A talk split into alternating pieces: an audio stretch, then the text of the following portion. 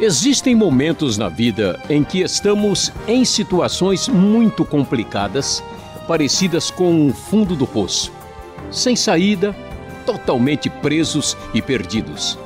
De onde vem essa depressão? É coisa da mente ou de algum demônio? É, conversando com Luiz Saião, você vai entender quais exemplos e soluções a Bíblia traz para essa crise. Ainda falando sobre a depressão, a Vilma de Mato Grosso do Sul tem uma pergunta, olha, professor, bem interessante. Ela sabe que os suicidas não vão para o céu. Ao mesmo tempo, porém, uma depressão muito grave pode levar a pessoa ao suicídio. Nesse caso, a morte não foi causada pela pessoa em plena consciência, mas sim pela doença. Estamos falando da depressão como doença. Quem comete suicídio por causa de uma doença será perdoado por Deus? Pois é, André, a pergunta aí da Vilma, pergunta bem pensada, não é uma pergunta tão simples assim. É verdade, nós temos uh, alguns exemplos uh, de suicídio na Bíblia não são muitos, né? E esses exemplos vão sugerir com bastante clareza que uma pessoa nessa situação ah, não pode estar alinhada com Deus, né? Nós vamos ver, por exemplo, o caso de Saul, né, que aparece lá ah, em Samuel, e nós vamos encontrar o caso de Judas que traiu Jesus, né? E então tá claro que o suicídio é um problema. Agora, o suicídio parece ser um problema nesses dois casos quando a gente vai ver que essas pessoas tiraram a sua vida de maneira consciente e tiraram a vida como um resultado de um, uma espécie de, de continuação ou de um afastamento contínuo de Deus que culminou numa derrota final que levou a situação de suicídio. Nós vemos Saul entrando numa decadência terrível né, no seu reinado, desde que ele resolve rejeitar a orientação, a palavra de Deus, e Judas Iscariotes aí dispensa qualquer comentário, todo mundo conhece a sua trajetória desastrosa e absolutamente trágica. Uh, agora, isso não significa, olha lá, hein? Agora a coisa vai pegar um pouco, que todas as pessoas que vamos dizer, é, é, entregam a sua vida necessariamente são suicidas. Um exemplo interessante é Sansão, né? De certa forma, Sansão se suicida, mas não é bem um suicídio, porque ele derruba, né, ali as colunas do templo filisteu, mas naquela de numa batalha contra os seus inimigos, como um soldado que arrisca a vida para salvar o seu povo. Então ele derrota os inimigos de modo a perder a sua própria vida. Então não dá para colocar né, tudo no mesmo pacote. Então esse exemplo de sanção nos ajuda a entender que nem todo uh, tudo aquilo que a gente chama de suicídio é exatamente um suicídio. E aí eu acho que a gente deve olhar com atenção a pergunta da Vilma. Uma pessoa que por uma situação de enfermidade, de perda de consciência, de não ser responsável mais pelo que faz, se essa pessoa vem a tirar a sua vida, ela não deve ser categorizada como uma pessoa suicida, assim, da maneira como Judas ou Saul tirou a sua vida. Né?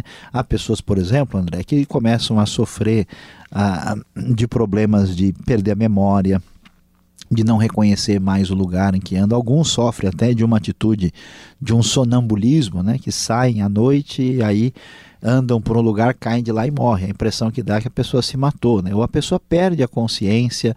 Então, nesses casos, a gente tem que separar bem ah, o caso de uma pessoa que ah, comete suicídio como um resultado da sua derrota completa em função do seu afastamento de Deus, e uma pessoa que, né, tomado por uma circunstância involuntária causada por uma enfermidade grave, acaba perdendo a sua vida ah, de uma maneira que ele atira né, a, a vida de si mesmo, mas não como um suicida propriamente dito. Sabemos que existem vários tipos de tristeza e tristeza nem sempre é depressão. A Kátia, por e-mail, quer saber por que às vezes acordamos meio tristes sem motivo nenhum. Como isso acontece, mesmo a Bíblia dizendo que depois de Jesus nós temos o Espírito Santo que nos dá alegria e esperança até nas circunstâncias mais difíceis, mas quando tudo está bem, parece que a tristeza vem e pega a gente. Bom, vamos lá.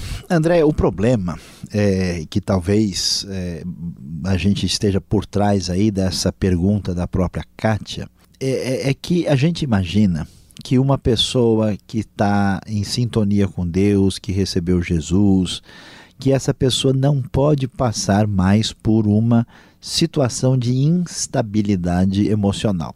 Mas por que é que a gente um dia está alegre, outro dia a gente está triste? Bom, há duas razões principais. A primeira é por causa das circunstâncias. Né? Você acorda de manhã e olha para o seu lado e tem um presente bonito que alguém preparou como surpresa para você.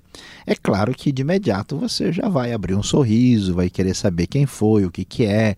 Puxa, será que é meu aniversário hoje de novo? Alguma coisa assim, né? E às vezes não, às vezes você pode acordar né, e, e, perceber que você deixou a janela aberta né, e que choveu e que a cama está ensopada né, e que ah, aquele material para a prova que você estava estudando está no chão e a água apagou tudo e agora você tem que correr atrás de um rascunho porque a prova é amanhã cedo. Aí dificilmente você vai ter muita alegria.